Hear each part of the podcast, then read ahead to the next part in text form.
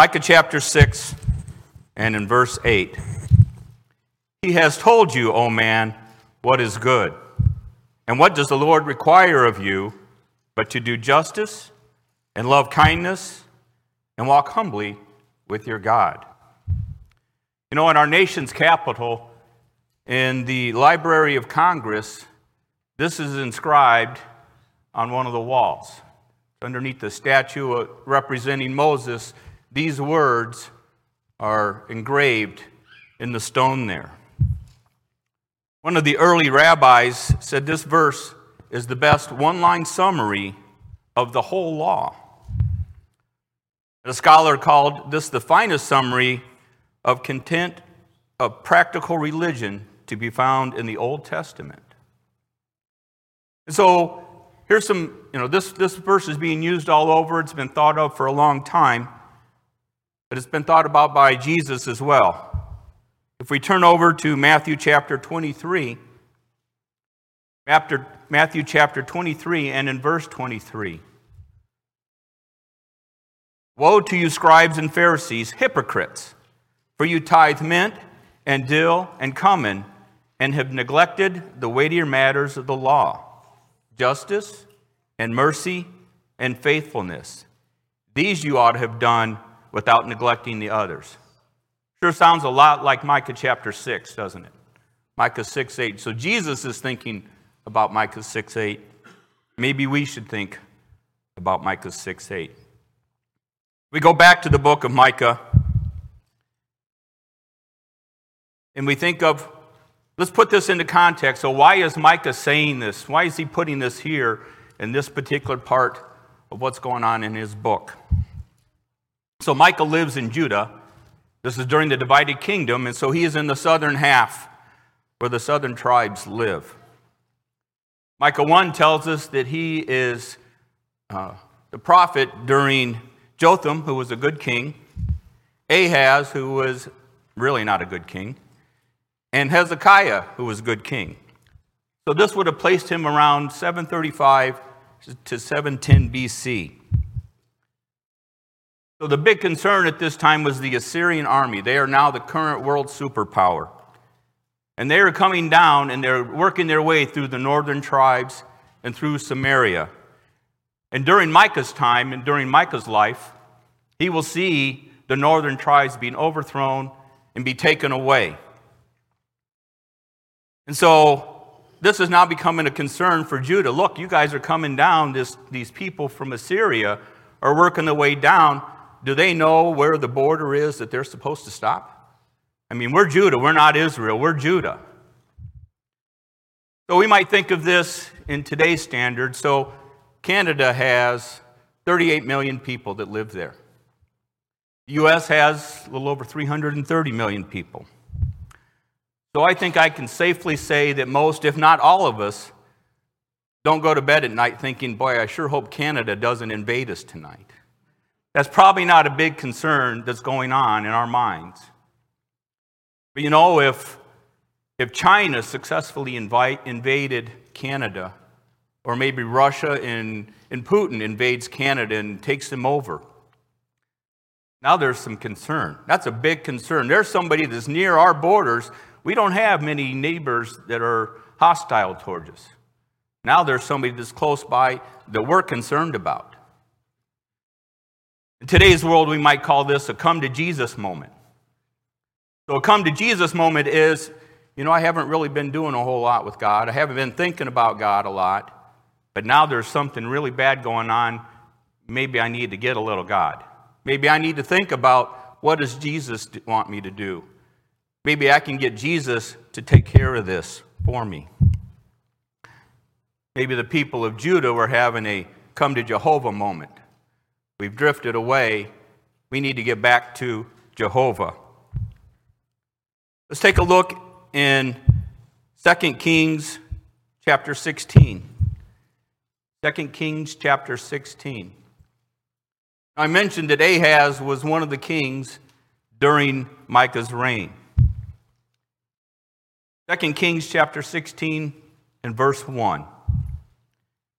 In the 17th year, Pekah, the son of Remaliah, Ahaz, the son of Jotham, king of Judah, began to reign. Ahaz was 20 years old when he, became, when he began to reign, and he reigned 16 years in Jerusalem.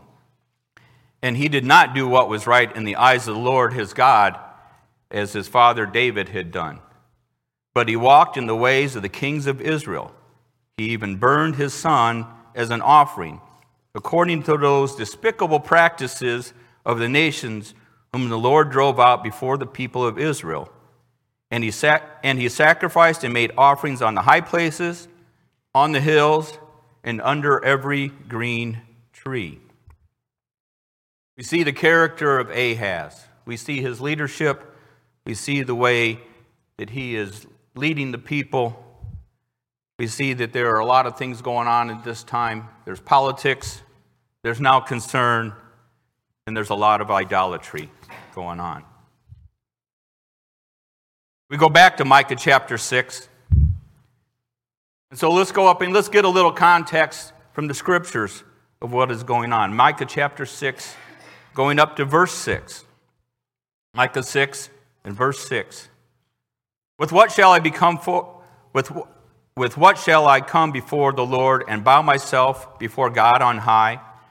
Shall I come before him with burnt offerings, with calves a year old? So you read this and you think, well, that sounds pretty good. Sounds like somebody's waking up. But isn't the word what a concern? So maybe there's people that are thinking, you know what? We're doing like the people in the northern half are doing, and God's sending the Assyrians to overthrow them. Maybe that's a concern. Maybe we need to get back to what God wants. The word what here is saying, What shall I bring? What can I give to God? What is it that I have and come and worship Him that I can give to Him? So we think, Come before the Lord. It's a good thing right there. You got to start with who are you going to worship? Who are you going to go before? You need to go before the Lord. Before the God who? The God who is on high. So they recognize that this is God who is on high. He is the ultimate God. There is none above him. God is the highest of gods. Shall I bring him burnt offerings, a calf of one year old? Leviticus 9. Perfect age for a calf, one year old. That's the perfect age for sacrifice of a calf. So those sound like good things, but again, they're saying, What can I bring? What do I have? Let's look at Micah 6 and verse 7. Will the Lord be pleased with thousands of rams, with 10,000 rivers of oil? Do you think, if you remember back when the temple was dedicated, Solomon sacrificed 20,000 oxen and 120,000 sheep. A lot of sacrifices were going for a good reason. This is what they were dedicating the temple. The people are asking now, what can I bring? Should I bring a whole bunch of animals? Should I bring rams? Should I bring uh, sacrifices to God? Rivers of oil. You think of what the reason oil was. It was used for uh, anointing someone. It was used in small quantities. It was rare. It was expensive. God, do I need to bring you 10,000 rivers? How many gallons? How, many, how much oil is in 10,000 rivers? Just think of this as can I bring you this much? Should I sacrifice my firstborn son for my transgression, the fruit of my body for the sin of my soul? So, if we remember back to what Ahaz was doing, this is one of the problems that Ahaz did. Ahaz actually went through this. He sacrificed one of his sons, gave a human sacrifice. Remember Leviticus 18:21, Deuteronomy 18:10? No children sacrifices. That was a direct command. You should never ever sacrifice a human. And they're asking, "What can I bring? What what is it that I have that I can give to God?" We can see they're recognizing that they're trying to use worship as a tool. God, we have a problem. We see the Assyrians coming down.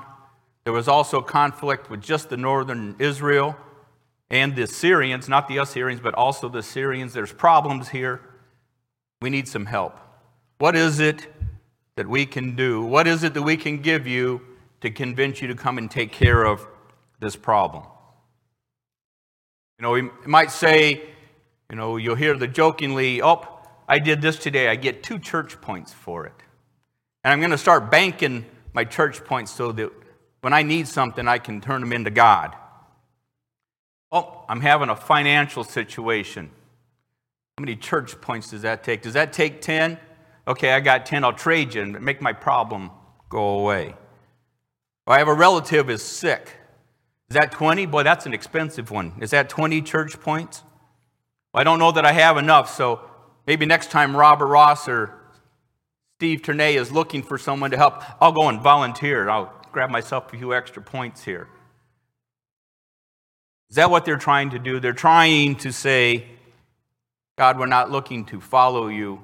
We're looking because we need you to take care of something that we can't. We can see they're trying to barter with God. How expensive is this going to be? I remember growing up near my uncle's restaurant in Alabama on Wednesdays, they would have this, they called it a flea market. Most people that went there called it a, drunk, a junk trade.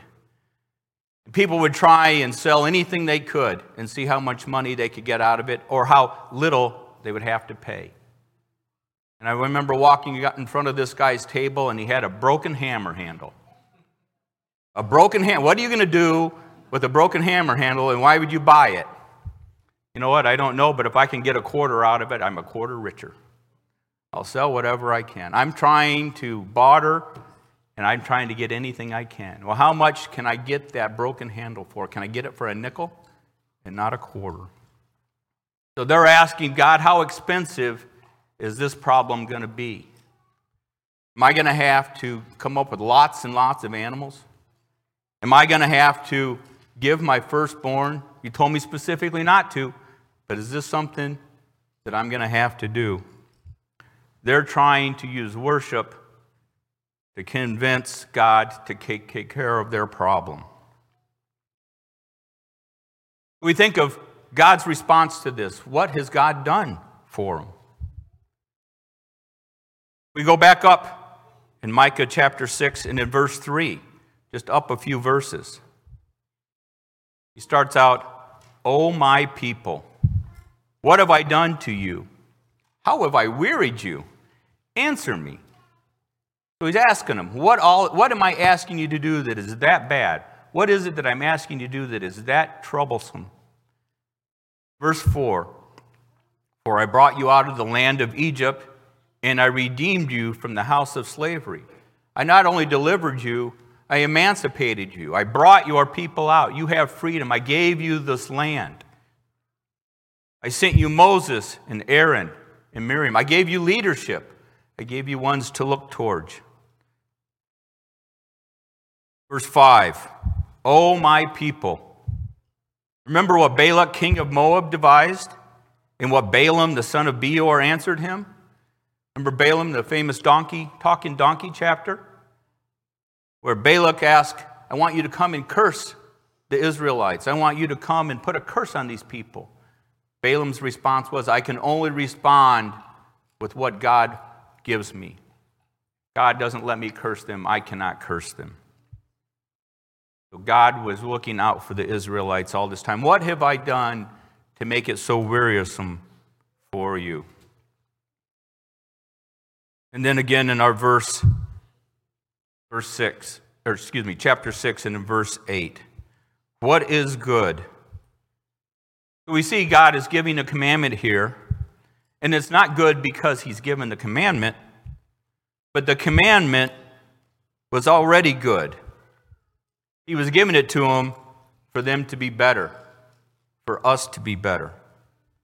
He's saying, This is what I'm looking for. This, this is what is good.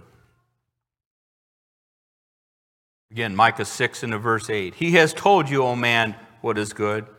And what does the, the Lord require of you but to do justice, to love kindness, and walk humbly with your God? What's he talking about here? We look up in verse 3. Oh, my people. He's looking, he's talking about a relationship that he has with the people. Oh, my people. Verse 5. Oh, my people. Verse 8. Walk humbly with your God. You have my heart. Can I have yours? There's three points here in this verse that we want to take a look at. Going back to Micah 6 and verse 8 do justice. I want you to treat people right. We look down a little bit in verse 10. Can I forget any longer the treasures of wickedness in the house of the wicked and the scant measures that are accursed?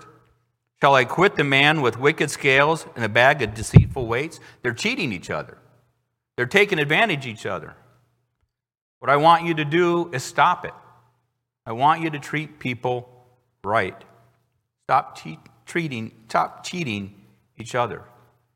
Those that especially need it, if you read through other passages of Micah, especially those that we might say are on the bottom rungs of society, those that are poor, those that are oppressed, those that cannot defend themselves. We need to do justice.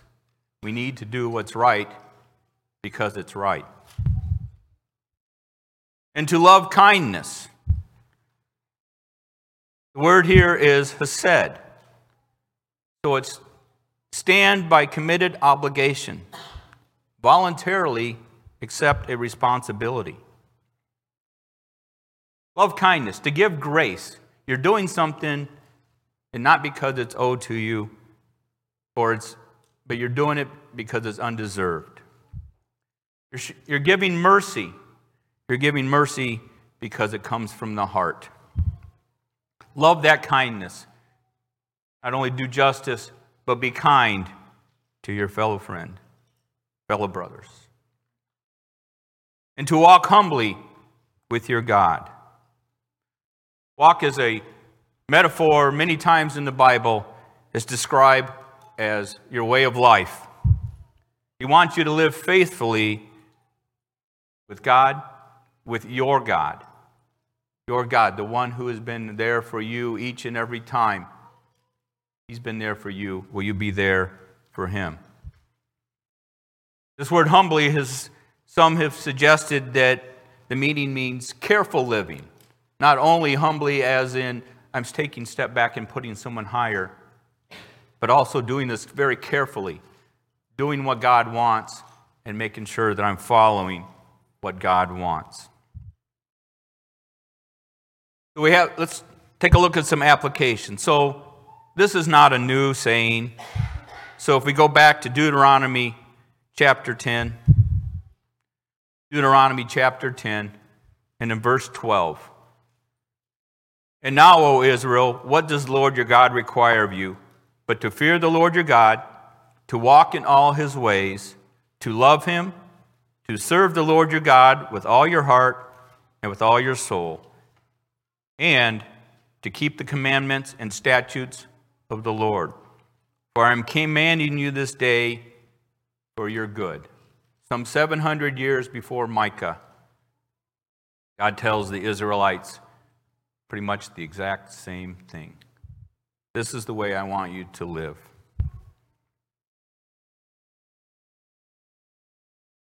Back in Micah, what God wants is not complicated. What God wants is not expensive, not extravagant. Hosea, sorry, Hosea chapter 6.